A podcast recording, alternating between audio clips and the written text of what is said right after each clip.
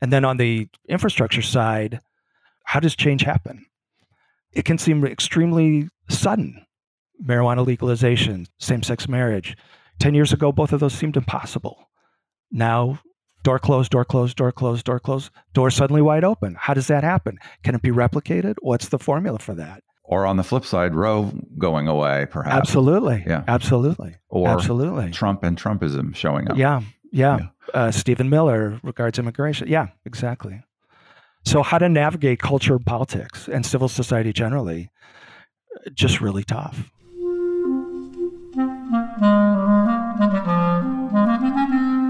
Hello, this is the Great Battlefield Podcast.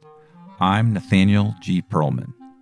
A great political battle is being fought right now between progressives and the forces of reaction on the other side. This show is about the political entrepreneurs and other progressive leaders who are finding new or improved ways to fight. My guest today is Scott Nielsen, who is Managing Director of Advocacy at Arabella Partners, which is a donor services firm. I'm interested in how progressive causes and organizations get funded, and I was happy to have the chance to talk to Scott about his career and how the funding space works from his perspective, as well as his particular interest in turning around politics in rural America. So, after a quick word from our sponsor, my interview with Scott Nielsen at Arabella.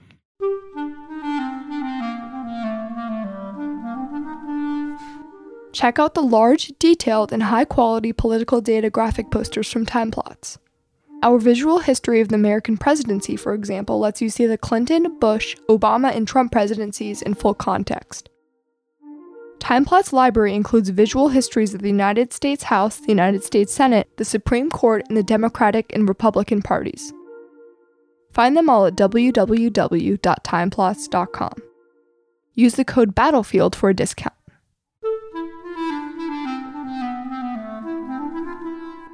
Scott, would you mind introducing yourself and giving me a quick biography?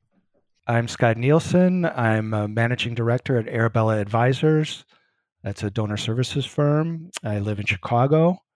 I was born here in Chicago, mostly grew up in Iowa. Uh, went to college in Minnesota at Macalester College in St. Paul.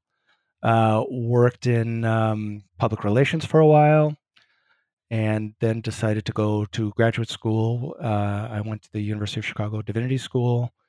And while I was there, I had an internship at the MacArthur Foundation. And um, was a summer internship that kind of just went on for a while and then became kind of a permanent part time. And then when I finished my graduate school coursework, I became full time program officer, mostly in the general program and uh, environment program. And then I switched to the MacArthur Fellows Program, worked there for about seven years, which is the greatest job in philanthropy, if not the world. Yeah, I'm, I'm kind of envious. I've always wanted to get one of those MacArthur Genius Awards, and I, I wondered if I can get one without being a genius. Probably not every MacArthur Fellow is a genius, but a lot of them are. It just seems like such the brass ring in uh, or gold ring in in the world to to have that kind of recognition, and and it's a lot of leeway to do whatever you want, right? it's completely way and kind of just the last bastion of pure philanthropy where you just get a phone call that says congratulations here's whatever the whatever the award is now it's a lot for five years do whatever you want with it because it's the purpose is to enable your creativity I guess you have to earn that place. that seems unfortunate. yes, Um, You know, there's a couple things about that quick bio I wanted to ask you about. One, I have a nephew currently at Macalester and and a cousin's son. And I didn't know much about Macalester, but now they both seem to be having a good time. How was that experience for you? It was great. It was great. Yes. Um, you know, it was the late 70s, early 80s. It wasn't as wealthy as it is now. Um, it had kind of gone through a rough period. But, it, you know, it's just one of those great liberal arts colleges in the Midwest. Um, I grew up in Grinnell, Iowa. So They have a nice college too. they have a really nice, wealthy college. Um, but you know, there's Carleton and St. Olaf and Lawrence, and there's just a bunch of them, Mm. and it's it was it was great. What was what did you study there? I was an English major, religion minor. Yep. So religion minor there and the divinity school later. Uh, you must have grown up as a religious person, or just an interest in that. Uh, more an interest in it. My father's father was a was a pastor, um, but wasn't religious, and am not now, but uh, was very committed to the humanities. And my experience in the corporate world led me to think I don't want to stay here. And I thought my only other alternative was to be a professor. I really had no idea about this whole nonprofit foundation independent sector. I didn't know that existed until I started my MacArthur internship. You said that's one of the greatest jobs in philanthropy. Yeah. Tell me a little more about it. What did you learn there? That you were there a long time. You I was there you, a long time. Yeah. One learns a lot when you stay that amount of time in a institution like that. Prior to joining the Genius Grants, the Fellows Program, I just really learned about the landscape. We didn't call it that, but the progressive landscape of various issues and places and communities and policies, um, and kind of learned what it is to be a funder and how to sort through various strategies and groups and leaders and think through how could this money be effective in producing positive outcomes and impacts. It seems like money isn't always helpful in creating positive impacts all kinds of money, foreign aid money, private equity money, philanthropic money is just a challenge to government money of all sorts. It's a super challenge to create the kind of results that you want. What lessons did you take from that time about what works and what doesn't? You can harm an organization by giving them more money than they can really accommodate. That's that's usually the the other uh, is true, where organizations and you as a donor have really large ambitions, and the money that you can provide in no way correlates to the ambitions you seek. So, too many groups, and almost all of them underfunded. So, after I left MacArthur as an independent consultant for a long time, working with big foundations, small foundations, family foundations, individual donors, mostly in civic engagement and issue advocacy and then I decided to go to Arabella because I saw that donors increasingly wanted to work together to pool their funds, to kind of combine their networks and their experiences and their strategies to try to solve for this scale problem, to really fund at a level that might produce the impact they seek. I mean, you refer to that as a donor services organization. I don't think I would have even understood that terminology not that many years ago. What does that mean exactly? So, um, there's foundations, corporate foundations, uh, other kinds of institutional, charitable organizations, and individual donors, and they need places to collaborate. And they need help designing grant making programs, how to think about supporting a field or a group relative to an issue or a campaign or a community. And so we kind of are a full service provider of both fiscal sponsorship. So this is your home for both donors and projects and campaigns, and also strategy and kind of landscaping. Here's all the groups working on the issue you care about. Let me help you sort them through relative to your priorities. Here's what a grant making portfolio might look like. You know, you've got organizing, you've got communications, you've got tools and all the various components to a successful strategy. What's the scope of of what Arabella works on? What are the uh, are there any boundaries? I assume it's kind of driven by the interests of the donors, but the firm must have some things it pushes for or categories that it knows best about. We really don't. We're not ideologically driven. There's hardly an issue in philanthropy that we don't have some connection to. So it, you're right. It's really what what does the donor want to do? What does the campaign want to do? What does the organization want to do? And it's every issue. It's every community across the board. You're the managing director of advocacy. What's the scope of your portfolio? Well, inc- increasingly, it's uh, really expansive since um, there's hardly any social change issues that don't require advocacy in some way. I mean, childhood hunger is now a right left issue. So, whereas 20, 30, 40 years ago, philanthropy could kind of be apolitical, a ideological. Now, um, really everything designed to change the, the, the status quo requires an advocacy intervention, and that's you know grassroots organizing, that's media relations, that's culture and narrative change, litigation. Used to be mostly policy analysis. Foundations mostly funded beltway think tanks as a way to change policy, and that's just woefully inadequate now. Well, give me an example of an area that you've worked in pretty intensively. Civic engagement, voter engagement, probably my longest uh, commitment. What are the key players, would you say, in that area that you're attending to? It really varies as to the place and the strategy. But for example, um, when I started in philanthropy in the 90s, most of the big foundations supported think tanks and university research centers mostly in DC and New York. And increasingly, that became um, inadequate to enfranchisement, you know, broad enfranchisement and helping um, voters actually get to the polls and sort through disinformation, et cetera, et cetera. So after the 2004 election, um, a bunch of us came together and formed State Voices, which is a national network of state multi issue, multi constituency tables um, and provided them with tools and training and media support, communication support to try to aggregate all of the different assets that progressives have and really had not been thought of as as a as a potential entity.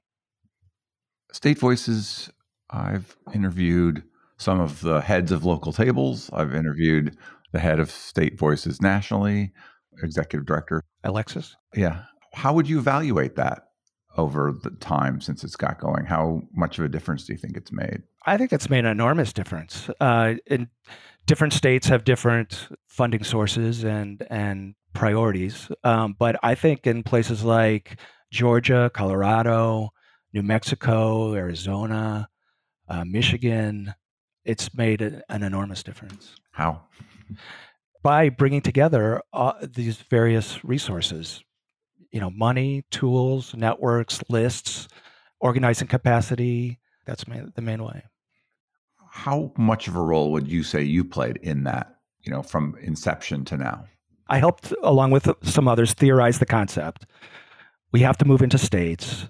There are a lot of groups in states, most of them are fairly nascent, link them together around voting, which many of them never did, but give them the, the, the tools and, and find funding for them to do that work. That basically was how I kind of contributed to the beginning. And then I was on the board as a founding board member for a long time and helped kind of sell the idea around philanthropy that this really is, regardless of what your issue is climate, education, healthcare, poverty, whatever you need to invest in this strategy and these groups and made it easy for them. So they weren't making dozens of $25,000 grants. They could make one large one and have that money get to the ground. Who are the key supporters of State Voices?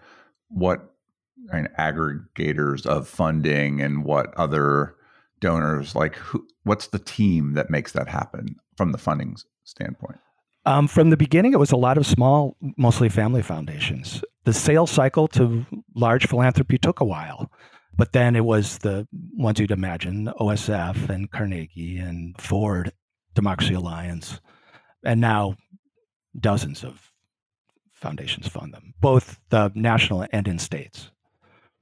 And there was a correlate that was developed too that was um, absolutely. Uh, vital to the success of this story, and that was that state donors formed their own tables, C3 and C4, and helped both kind of rationalize work in their states, but also bring in national donors that they they knew.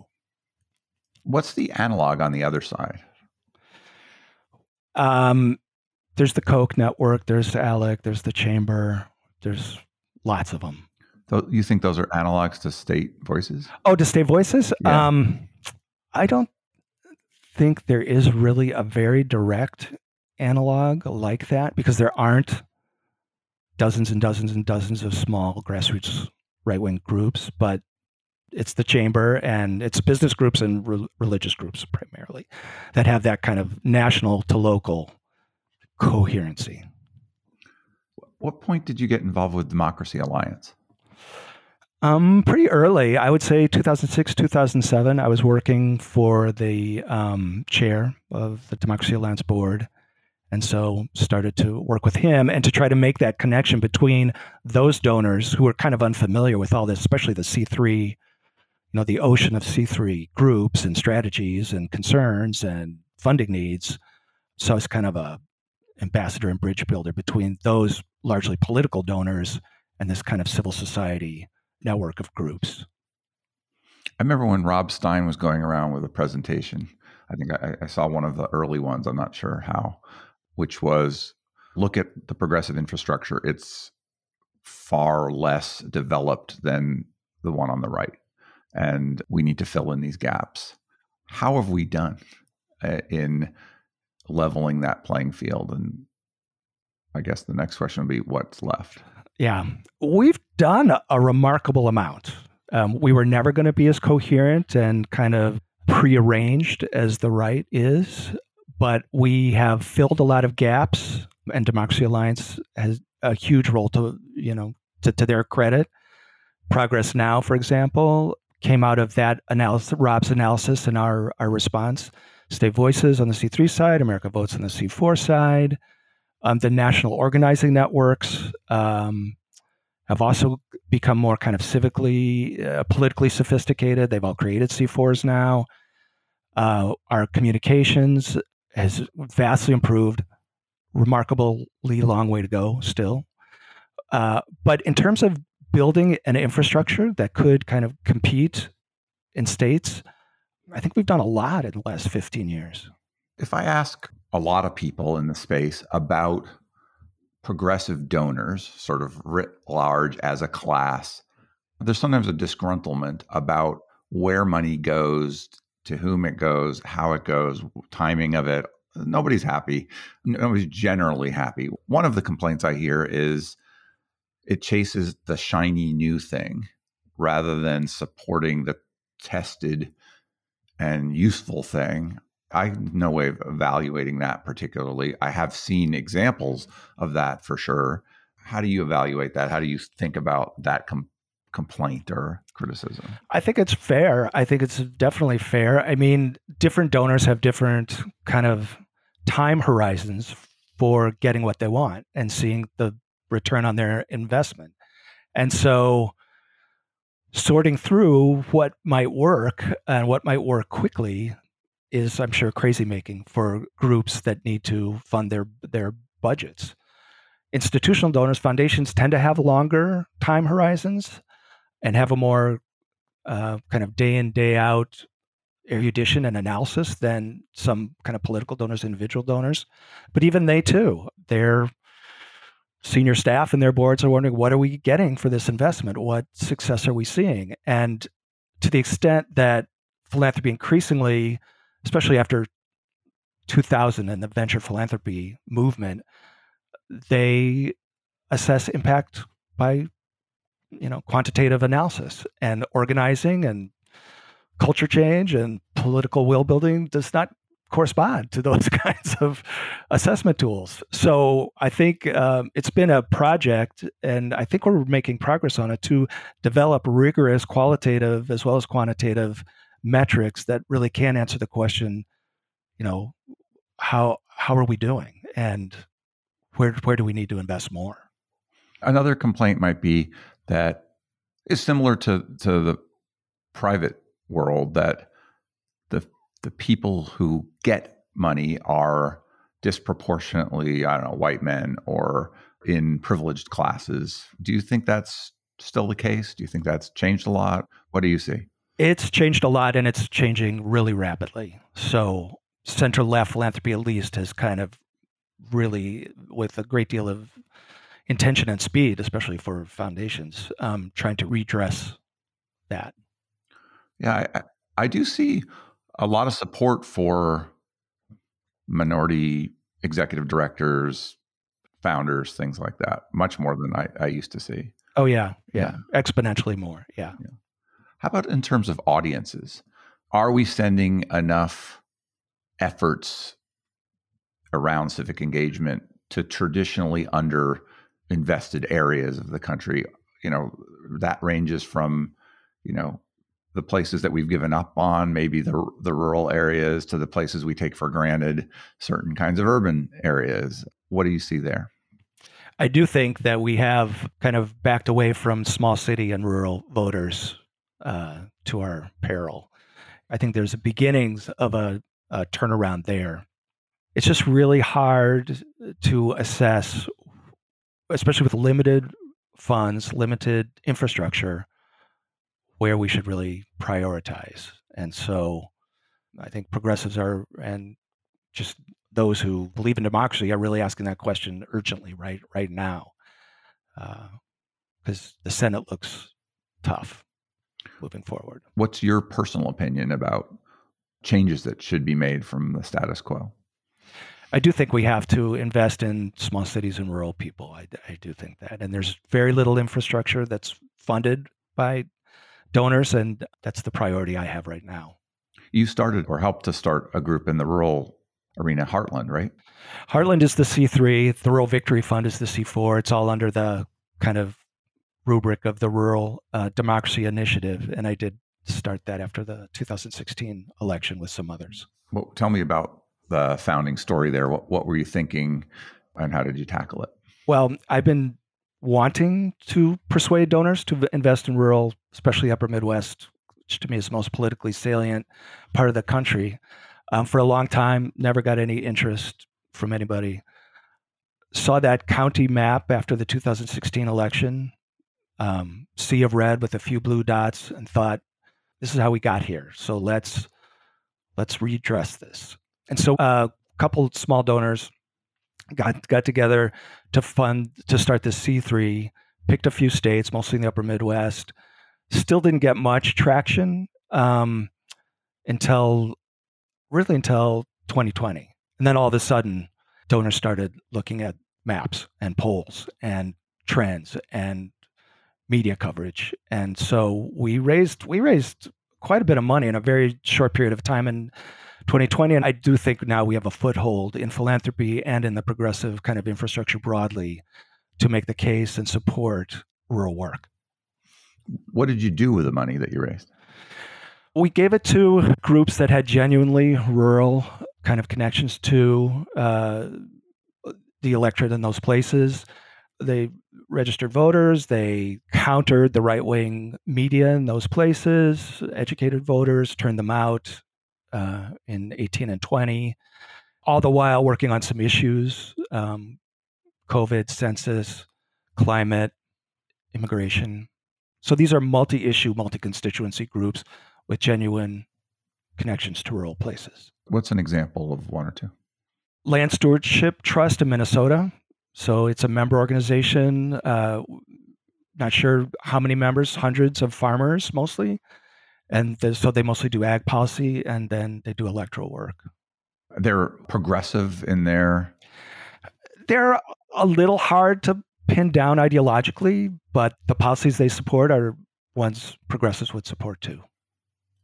If a donor comes to you for advice, like what's the conversation like between you and them when someone who wants to move our country in a better direction comes to you and says, uh, you know, I, I got some money, I want to make some impact, what do you tell them?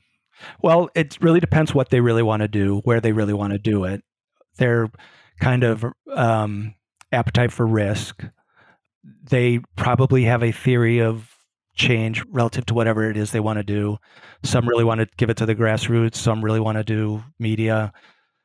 So, you know, kind of assessing who they are, what their comfort is, and what they really want to do, then present kind of a roadmap of where their investments could could make a real difference. So if I came to you and I said, you have a religious background and you've also worked in the religious sector. But supposing I came to you and I said, I think that we have never mobilized the unreligious, and they're a growing part of the country. And they historically had been very shy about coming out as unreligious, as it were. And I don't personally know of a really successful sort of agnostic, atheist, mobilizing enterprise working on civic engagement. Maybe you do. I'd like to create something like that, or I'd like to fund things that are out there that exist. This is an example. Talk to me like you would if I were a, donor. I would wonder what do you really want to have happen? I mean, I would want to have those people to vote more, to to have more clout in legislation, because you see uh, religious right people grabbing power. You don't necessarily see a counterbalance to that in different other categories. So, a constituency that has as its ambition to counter the right, but are themselves secular. Yeah. Yeah. That does not exist that I know of. Uh, mostly it's just progressives, it seems like. Well, there's a lot of faith based progressives too, but yeah. There's a few. Yeah. And uh, they're underfunded. And that's an easier and probably more promising tack is to organize either you know progressive religious people or former religious right people who are now very disenchanted. So maybe they're still religious but unaffiliated, but their values are what's driving their politics, and they need a different kind of rhetoric um, than the kind of social justice progressive line. You don't think there's a unifying thread among the non-religious? Maybe there could be. Maybe there could be. So the first thing I would want to do is a bunch of research to find out to answer those questions. And if so, what what is really motivating them? What about the idea that we have an attempt to make a Christian authoritarianism run the country? Maybe you don't want that. Mm-hmm. I think the subset of those who don't want authoritarian government is enough. I don't think you have to pull out the opposed to religion cohort. Interesting. Um, tell me about you, you, had something to do with faith in public life. Yeah, or, yeah. Tell me about that. So that was an attempt to, um, to do kind of work along these lines. It was incubated at um, Center for American Progress and spun out to basically counter the religious right, mostly in terms of communications and organizing clergy in like 2004, 5, 6, 7. So I joined the board in about 2010. It continues to have that mandate 50,000 clergy members, um, does a lot of communications work, both on the federal level and in the states, has offices in Georgia, Florida, and Ohio, uh, but works in states all around the country on issues as well as kind of voter engagement and um, kind of amplifying a progressive religious voice in policy and civic discussions. The tenor of the way you describe that makes you, me think it hasn't been a huge success. Am I wrong about hearing that? Yeah, I, I think so. I mean, it's an ongoing battle, and you know, progressives are largely secular, most of them. The people who have ears to hear is not that large. Um, one significant policy battles in some states Another example is uh, Reverend Barber's Poor People's Campaign, and FPL aligns with that often. They've had quite a bit of success in a number of instances, and overall, in making sure that there is kind of a more progressive uh, religious voice in our conversations. It strikes me that having sat so many years in this seat, in looking through the philanthropic lens at the space, you must have as good a grasp as anybody about about how we are organized, how we fit together, where are there gaps, where are there successes. How do you evaluate generally the the infrastructure, the ecosystem on the progressive side? In terms of philanthropy or overall? In terms of how it's funded and in terms of how it's operating yeah. because of that and connected to that or independent of that. I think big foundations uh, have had uh, some trouble adapting to the moment. I mean, it's mostly a mid 20th century institution. It's kind of likes to move slowly. It doesn't like to be political or ideological. It likes to solve practical problems and be kind of the risk capital that creates success that, that is then adopted by the private sector or government. So to pivot into this highly contentious, highly ideological moment where needs and opportunities pop up week by week and where you know 10 year plans don't really make sense i think it's had to really think about its own structure and and processes and that's why a lot of them have formed donor collaboratives. They are working to, together in other spaces so that they can move quickly they can kind of um, expand from their narrow program priorities. They are increasingly working with uh, individual and family foundations who are often much less sensitive to risk and want to move really quickly and uh, want to experiment. As regards philanthropy, we're kind of in the same place we are as the culture overall. We're on a cusp moment between one era and the next, and we don't know really what the future portends or how we should organize ourselves to best operate in it. Um, and then on the kind of infrastructure side, how does change happen? It can seem extremely sudden. Marijuana legalization, same sex marriage. You know, 10 years ago, both of those seemed impossible.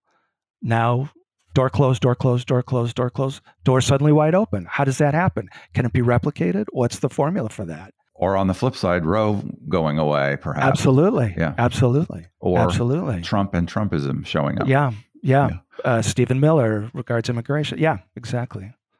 So, how to navigate culture, politics, and civil society generally, just really tough. I mean, you, you said highly contentious, highly ideological time. To me, the central threat uh, above and beyond anything else is the actual mechanics of the democracy and the threat to kind of overwhelm them with the nexus between Trumpist Republicans and Trump himself and people like him and willingness to have an insurrection on January 6th to change state laws so that perhaps legislatures can overturn electoral tallies, send the other delegations to the electoral college to suppress votes. There's a lot of uh, uh, scary stuff, and it when it lines up with natural advantages that the Republicans have because they they have the rural representation right now in, in the Senate, et cetera, it just places the system under a threat that it hasn't seen since the Civil War, and and that was a wholly different thing. I mean, how much does that occupy your thinking when you're trying to tackle important small stuff that is part of this bigger problem? Right. I mean, enormously. How much can the nonprofit sector really do about those big questions? I'm not sure. I mean, philanthropy and the nonprofit sector operate best when there is some kind of consensus of a common good or a public interest. It can move that, it can expand that. Absent that, with no real leverage, except trying to create a groundswell of, of political will or cultural change, there's not much we can really do except that. And so that's what we're doing. I mean, working through the courts, hoping, but as you say, even that's fraught with tripwires and trapdoors.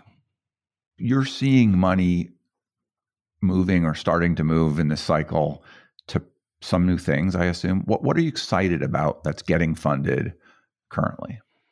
I think more emphasis on kind of cultural change and how change makers want to relate to people who don't already agree with them. So there's, for example, the race class narrative project. Don't know if you're familiar with that. I interviewed Anat. Anat Yeah. Shenker-Osorio, yes. Yeah, So yeah, I yeah, know yeah. through that and, and other people who've cited it. Yeah. Yeah. So I think um, initiatives like that that really try to change the terms, move away from the right left cage match that we're in. There's a a bunch of them. Uh, I think is the most promising and kind of intellectually interesting work being done. A lot of it is just counterpunching on, for example, voter suppression. Uh, surely Roe will be another instance of that. One of the areas that people have found to invest that I follow pretty closely is is in political tech. A bunch of startups pre and particularly post Trump's uh, rise that were motivated by people who who tried to use their skills in that area to make a difference, and there has an advantage that you could create a company have the profit motive as well as the tech leverage to make change. Have you participated in any of that? Help fund any of that? I have helped fund that um, for years. I mean, a lot of it came out of the Dean campaign, and that sector has just grown and grown. I don't intimately understand a lot of it, but um, I have helped fund and kind of connect different p- potential partners to to their work. It's it's key. It's just absolutely key. Are there things recently that you've helped fund that you would want to cite as interesting? I mean, there was the movement cooperative that I played a tiny role in. There's various other kind of tables and networks and affiliations that I connect people to, both donors and also possible clients. It's getting to be kind of a sprawling. It is field. a lot. Yeah. A lot of small uh, point solutions and a lot of interesting innovations. A lot of duplication, as there often is in capitalism. Uh, I mean, it's fascinating to. It is follow. fascinating, and so better rationalization of all these different minds and and tools and products is essential. Do you see any gaps in that space that you identify? I mean, getting it to the end user and getting the end user to use it to its full potential, I think, is the biggest gap and hardest challenge. So the intermediary capacity builders who can train and coach and you know strategize with end users is uh, missing. One of the notable things is Silicon Valley money in the space on the left. It's not only on the left for sure, but uh, but founders of Microsoft and LinkedIn and many other big companies that have produced gigantic amounts of wealth have played in this space. Often, the practitioners at first have felt, you know, like maybe there wasn't that much on the ground knowledge and they would make assumptions that what was there wasn't good and start things afresh and a lot of those things failed not all of them but a lot of them what do you see as the successes and failures of silicon valley in the political space of late I mean, Silicon Valley specifically, uh, just their uh, comfort with risk. Um, they will move quickly. They will move at very large scale. They tend to back out quickly if things don't go as planned. But I think they have moved other kinds of donors to change their kind of appetites and processes. Other ultra high net worth donors, I think organizations like the Democracy Alliance, where they can gather, they can think together, they can meet and learn from and about uh, all the efforts on the ground and other kind of infrastructure leaders has somewhat tempered that temptation to just create something new because they can be in charge of it. exuberance Exuberance, exuberance, impatience. I feel like there is becoming a field now of these kinds of donors and then their staffs um, connect with its institutional donors for whom they do this work all day, every day. They know a lot. They're, you know, the organizations they work with are necessarily more cautious and careful, but they really do have a lot of knowledge and can advise new donors on what already exists, what works, what doesn't, you know, where there's gaps, where there's re- redundancies. Do you see much hand-to-hand combat between groups for money where they run each other down or where the cooperation isn't what you would want when you're all generally on the same team Not as much as I used to. I think it's maybe more subtle now, but there is a sense of an infrastructure where we can kind of carve out a lane that is specifically advantageous both to the field generally and to us. And here's what it's going to cost. And here, you know, I almost sense that to some degree, and I think there's a great, I've, I've recommended this for a long time for collaborations to just almost invoice donors. here's what we want to do.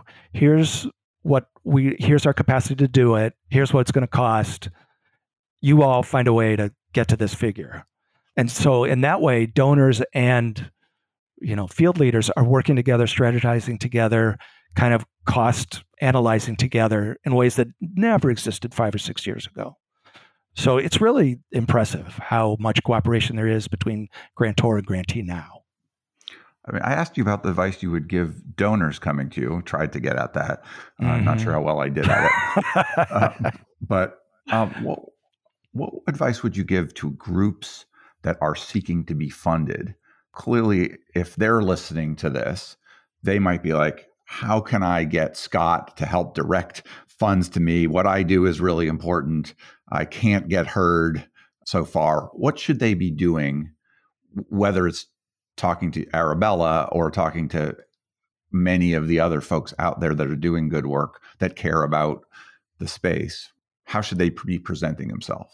You have to really understand who your donor is and what they care about um, and talk in their language. So, uh, you know, one mistake, very understandable one that a lot of grant seekers make is they come and they propose what they want to propose in the language they want to use and just hope that the donor can kind of fit it into the processes and they present what they they think they're doing is right and they assume that the donor will agree with them that it's important rather or than the, or that they can just fund it.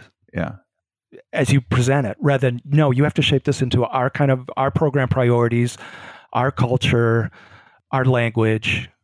Do you think that is the way it should work? That it should be the whims of the donor and the priorities of the donor, or should it be really the people close to what needs to be done who get listened to? I mean, is there something awkward about that? About sure about no, catering to no. the idiosyncrasies of a particular I person.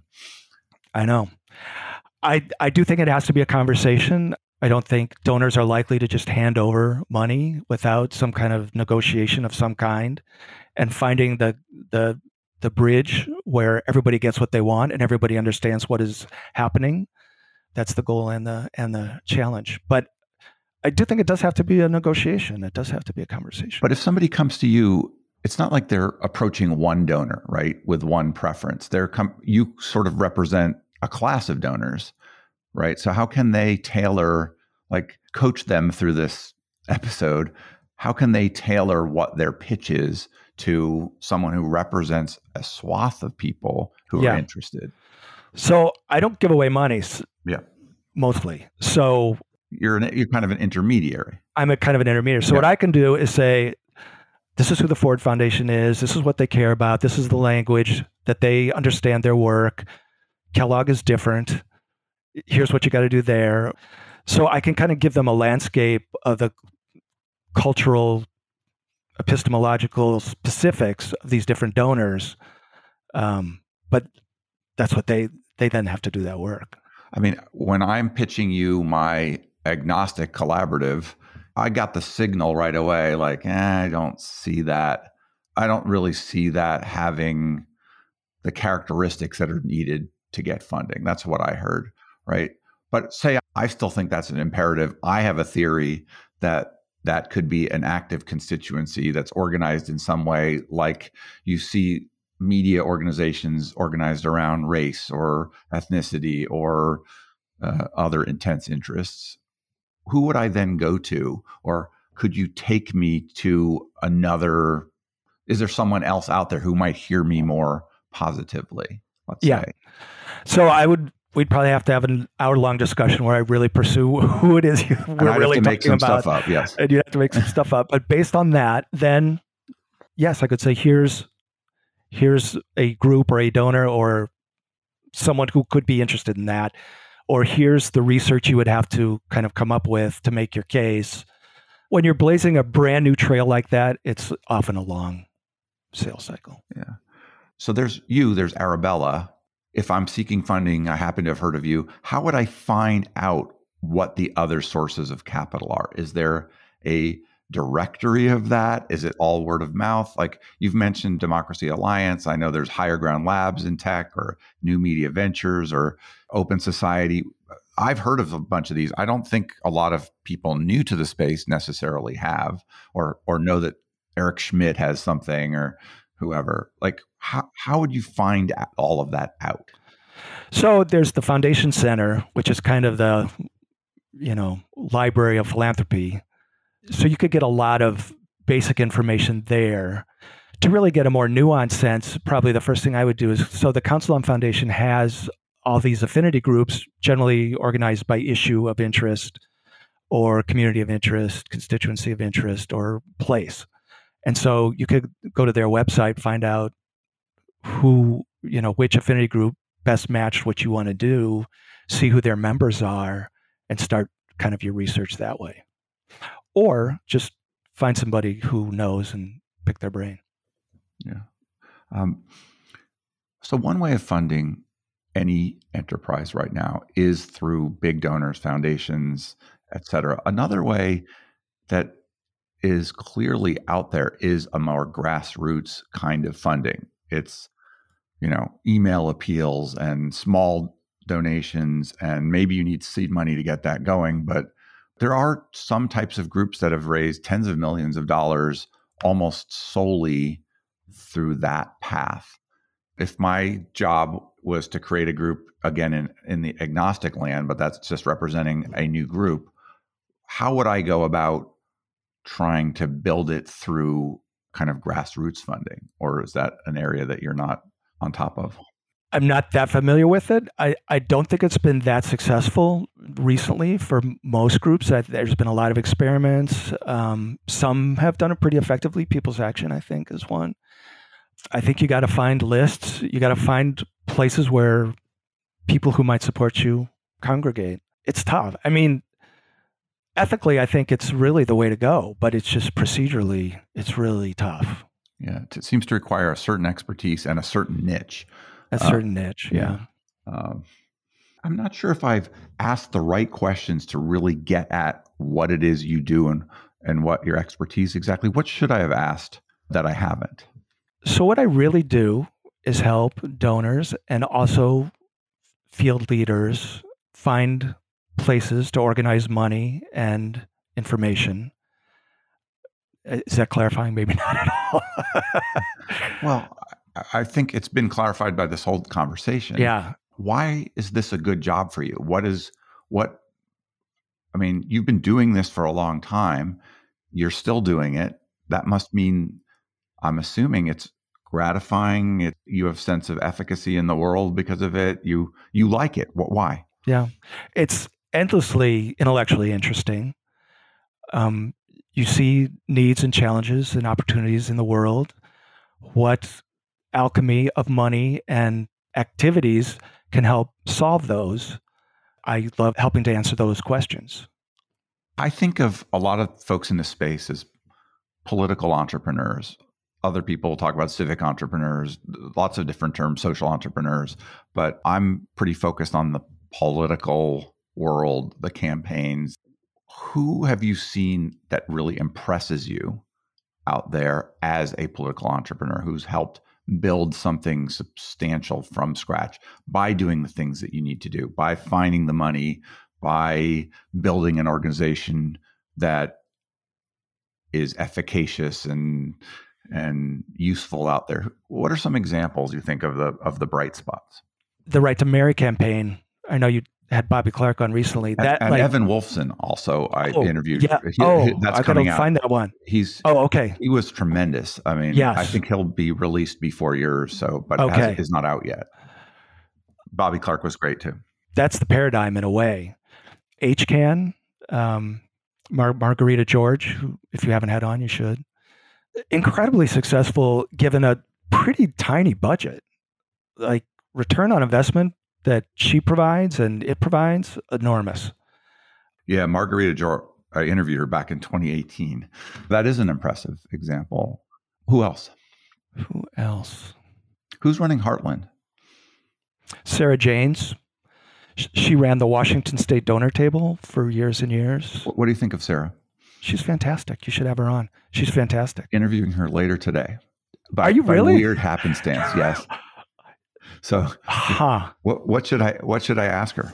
So ask her all about these the rural stuff and what's I mean, that's what she's doing right now. But like any per- specific questions? yes, this like what organizations are doing the best work. Um, so whatever question you asked me, where I said uh, land stewardship trust was the answer, Yeah. ask her that question. She will give you dozens and dozens of amazing stories. It seems like she has a pretty deep background in the progressive infrastructure beyond what you mentioned. Yeah. yeah, yeah. So she was one of the first. I mean, on the Washington State donor table, you should ask her about that too. It's unique. She like conducted that big orchestra masterfully, um, and she has history in climate, um, race equity, and uh, so she brings all of that to this rural work, and you know, is really blazing a trail. Yeah. Well, I'm, I'm looking forward to talking to her for sure. And I thought it was a pretty neat intersection between you and her. Uh, and the same And day. And Bobby Bobby. works works for Heartland too. So Yeah. yeah, Yeah. yeah. Uh, well, that's cool. Anything else that you have going right now that you'd like to talk about? God, I have so much going.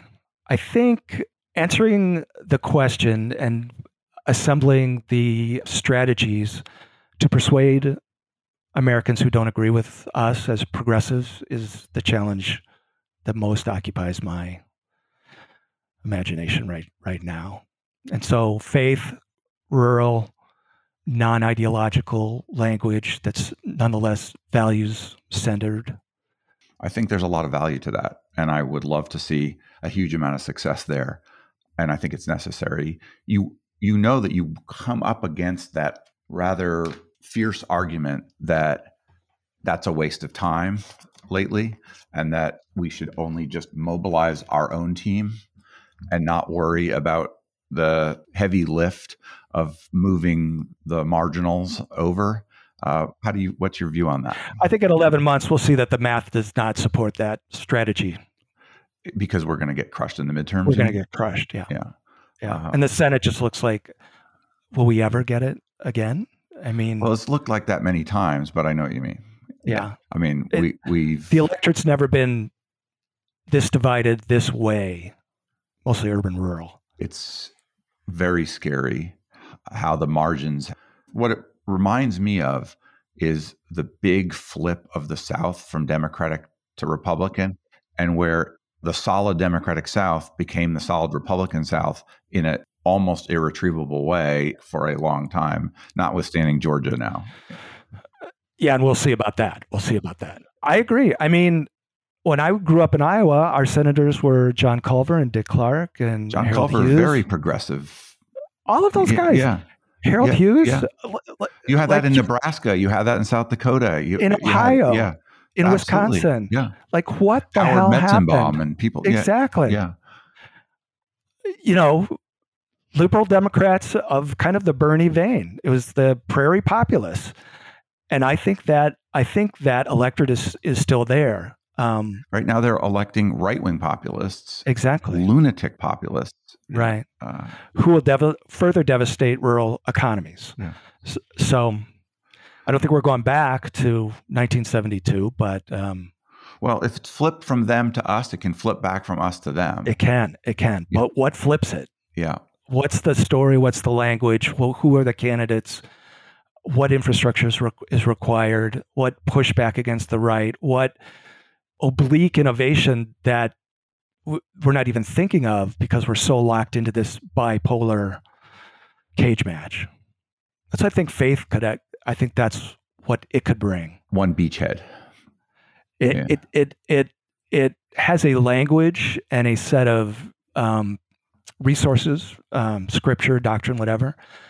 Um, And adherents and, and organizing groups and things like that that are there already. a few, yeah, I mean, I Um, mean, churches, right. liberal churches. Yeah. But I think I think we have to almost do away with the adjective because it is a values, it is a progressive, values centered priority, and civil and most people are dev- are devout. But but so many churches have bought lock, stock, and barrel the sinning real estate developer They from have. New York. They have. They Why? have. How is that? How happened? how inept are we? That that or that that's how happened. skillful was he? I mean, or something. You know, like one of the things that I'm curious to get your view on is Trump, for all his innumerable problems, has a skill in taking a message and getting it out there.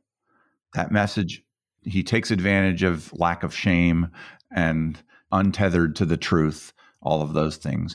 But like if you look at how Biden communicates compared to how Trump communicates, a lot of times we don't know what Biden is currently thinking. We knew what Trump was thinking. Do you have any advice to the powers that be about how we can change that or who is good at helping change that or structurally is there something better that we can be doing? There are lots of groups, really smart people working on this. They could answer that question better than I could. I think talking in terms of stories and characters and Yeah. Lots of groups seems like such a poor answer for. I mean, I'm aware aware of a lot a lot of those groups and the intelligence of the people involved and and you know everything from very good pollsters to very good messaging specialists to groups that are carrying the water in different areas, but there is no chief propagandist. no, there's not. Yeah, There's not. in the best sense of propaganda. I mean, the p- people who I think that, like Stacey Abrams does it extremely well. Yeah. I mean, we, we tend to be dependent on a spectacular candidate. We do. Yeah. We do. We do. Yeah. We do. And none of what makes them spectacular seems to move out anywhere else. Well, people copy people, and certainly they've learned from Trump, right? They've learned uh, on the other side, they've learned a whole bunch of tactics that are undermining the whole system from him. They've copied like crazy. Yeah. Namely, that shame doesn't matter. It's not a thing anymore. And Just power right through whatever accusation. truth or plausibility doesn't matter. It's it really is a a kind of possession state that our democracy and our culture is in right now. What does that mean? like how is it possible that we can't agree on anything that truth just really doesn't matter we're just so motivated by resentment and contempt for an imagined other I don't know if that's too different from times in the 19th century when they had all all partisan newspapers and and wild accusations against the other sides and and it's not fun. the drug delivery system is much more efficient and effective and always on now Yeah. The the social networks, the the Fox Newses, all Yeah. of these things. Yep. yeah, What yeah. what is there something that you hold on to for optimism? i'm never optimistic i'm always hopeful but i'm never optimistic uh, Do you think we're do you think we're kind of doomed? no i don't think we're doomed So you are optimistic. Well, I don't know that we're headed to a great place, but you know, there's the climate apocalypse Yeah. That's looking good. that's looking great. Um, I do think that um, we are just in this transition state from the kind of Reagan neoliberal everything. It's kind of become tattered and frayed. I don't think we're going back. I don't think we'll see a President Paul Ryan probably. So what? But what's next? And the, you know, we know what one side, what one avenue could be. These authoritarian. What's what's our social political imaginary um, out of out of this moment? a multiracial democracy, progressive. Yeah. Um, if if if you had to put your finger on a difference between what you think should be done and what generally the donors you represent think should be done, is there something? I don't think it's a real difference, but I really do prioritize this culture work and th- thinking and like how could we knit together an, a story of the common good and a a story of our traditions that would be a center of gravity for most people and have them hopeful and cooperate moving forward. James Carville recently said something that pointed out the difference between how everyday Americans speak and how woke liberals speak. And there is a gap. I, I can pick that up. I, I can, having done this podcast for a few years, I think I can hear both languages uh, now in, in, a, in a more clear way. But there is a giant educational gap, particularly white people, between the educated and the uneducated, and a lot of it's language. And maybe that's to the detriment of our politics if a lot of the decision makers are speaking a kind of newish, calibrated academic uh, language. How do we get past that if, if that's a problem? uh, more Sherrod Brown candidates. I mean, more candidates who really authentically have those kind of cultural and and ling- linguistic pillars, um, especially in specific places. People are not wrong that a cosmopolitan elite have really kind of benefited enormously by the last forty years and left most everyone else behind. And those are your donors, mm-hmm.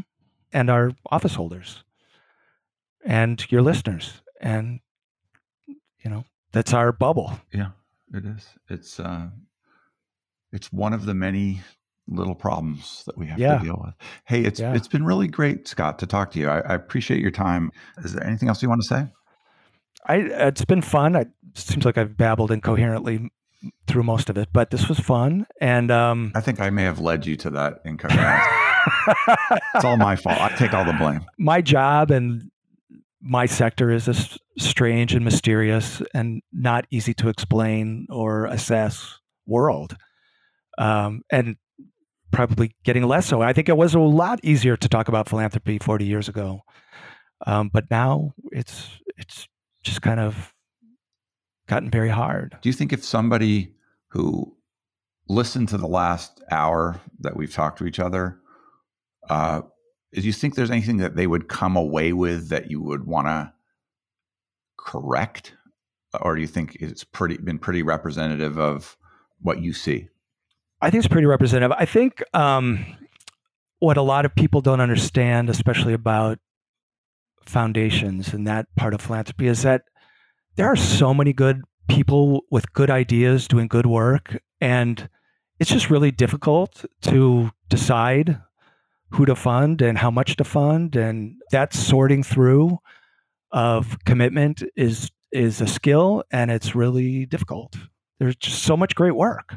I might guess that you would say something like there's a lot of crappy stuff out there. It's hard to find the the diamonds but you're saying there's so much good stuff it's hard to pick amongst them absolutely that's, absolutely that's interesting like what would happen if um, funders stopped funding a hundred, five hundred thousand dollar a year organizations. Those are good people doing incredibly good work. Probably not that much real impact relative to these big issues we've been talking about. That would be fifty million dollars um, that could go to something else. Not that much in the scheme of things. Uh, pretty significant, though. But the, but the uh, nice thing about, I mean, I, I hear that, but the nice thing about a five hundred thousand dollars, a lot of tests of five hundred thousand dollars is that some of those may turn into the fifty million dollar organization by testing something small. I mean, like I I bootstrapped a software company. I never raised a dollar.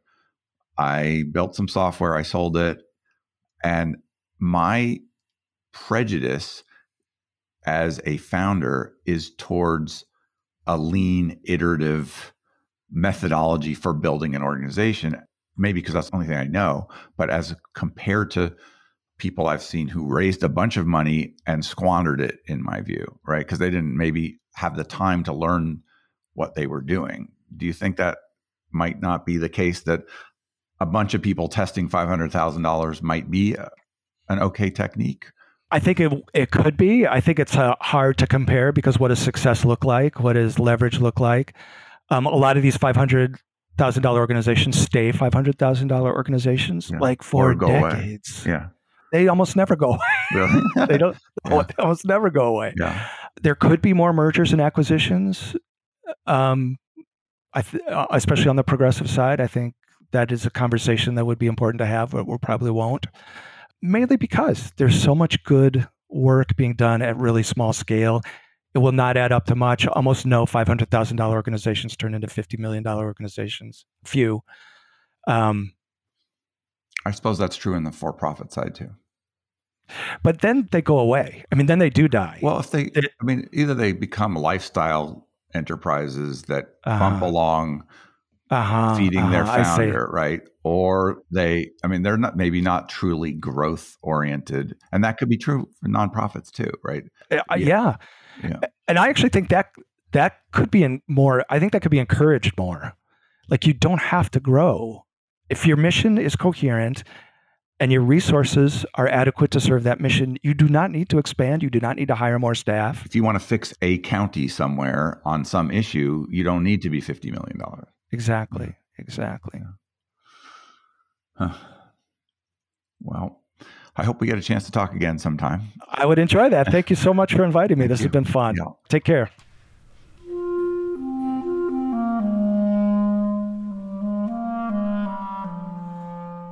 That was Scott Nielsen. Scott is at arabellaadvisors.com.